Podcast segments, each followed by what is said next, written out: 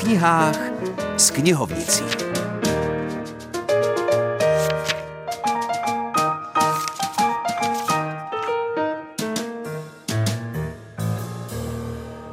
Dobrý den všem, přeje redaktor Filip Černý spolu s knihovnicí Helenou Jelínkovou. Pravidelní posluchači už tedy vědí, že dnešní knižní povídání zahajujeme v Městské knihovně v Českém Krumlově v dětském oddělení. A pro tentokrát Helena Jelínková vybrala jednu knihu Ivony Březinové. Ivona Březinová se ve své tvorbě pro děti a mládež hodně věnuje netradičním tématům. Třeba její trilogie pro dívky věnovaná závislostem Holky na vodítku, kniha o životě s autistickým členem rodiny Řvy potichu brácho, ale třeba taky nejmenším čtenářům určená knížka Lentilka pro dědu Edu o dědečkovi s Alzheimerovou nemocí. Tentokrát budu mluvit o knižce, která vyšla již ve druhém vydání Útěk Krišpína N. Hrdinou knižky je obyčejný kluk s neobvyklým jménem Krišpín.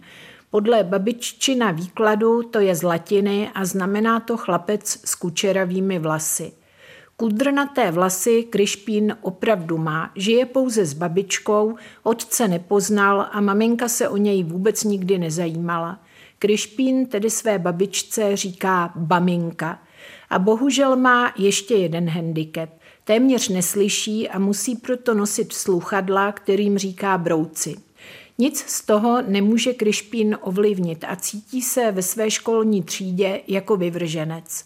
Všichni si o něm myslí, že je divný a tak se stává snadným terčem šikany spolužáků, partičky tvořené Denisem, Mariánem a klukem přezdívaným Srpen – Zbytek třídy to netuší a pokud ano, dělá mrtvého brouka.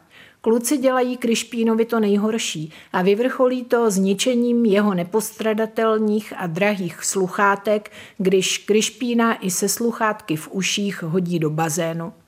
Jediná, která se s Krišpínem rozumí, kromě jeho baminky, je větnamská dívka Hank z vedlejší třídy. S tou je Krišpín moc rád. Ivona Březinová vyniká perfektní charakteristikou všech postav, dětí i dospělých. Stále se tu naráží na lhostejnost nebo strach z následků.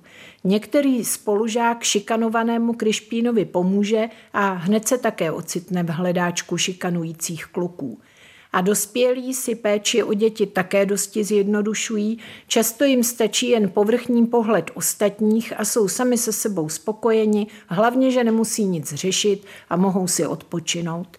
Příběh vrcholí pobytem třídy na škole v přírodě, kde dostávají věci rychlý spát. Nechte mě, rozvažte mě, já to nechci. Ječí Krišpín. Je na samém pokraji zoufalství, protože si uvědomuje, že se nemůže ani pohnout. Zase ho svázali. Já to na vás řeknu. Neřekneš, šklebí se Marián. Neřekneš, protože víš, že pak by to bylo ještě horší. Krišpín sebou zazmítá a dojde mu, že ruce má přece jenom volné, ale tkaničky na teniskách mu svázali. Pitomci. To nic, z toho se dostane. Připomínám, knížka se jmenuje Útěk Krišpína N, napsala ji Ivona Březinová a to byla ukázka v podání Martina Hlaváčka.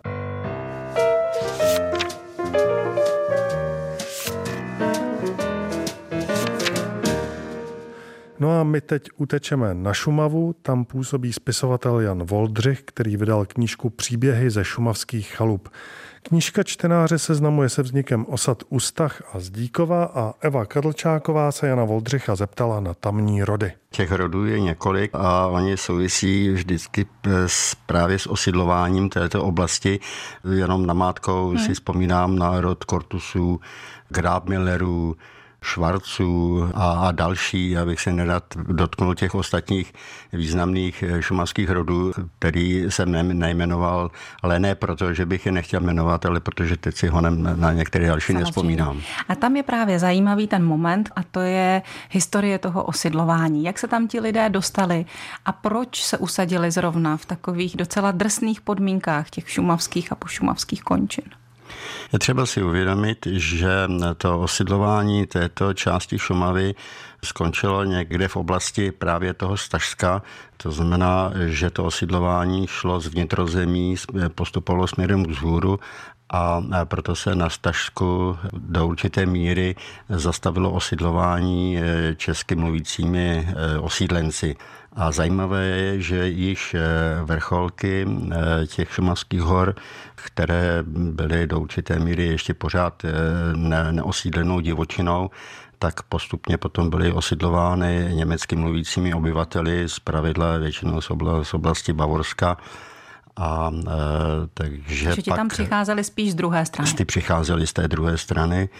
No a k tomu osidlování docházelo někdy eh, v souvislosti se zakládáním obchodních cest v nějakém 12. století, pokračovalo přes 13. století a největší boom toho osidlování eh, docházel někdy kolem 15. 16. století, které souviselo samozřejmě také eh, s těžbou určitých nerostů. Mám na mysli třeba zlato a stříbro. Chtěl bych nám připomenout třeba zlatonosnou žílu na Kašpersko-Horsku, rýžování zlata v Otavě Moravě. Později potom docházelo k osidlování v souvislosti se sklářstvím. Časy se mění. Příběhy ze šumavských chalup se zabývají především historií. V současnosti dochází k sezónnímu osidlování v souvislosti s dovolenými. Tak hezké dny, ať už se chystáte na Šumavu nebo někam jinam a za týden zase naslyšenou.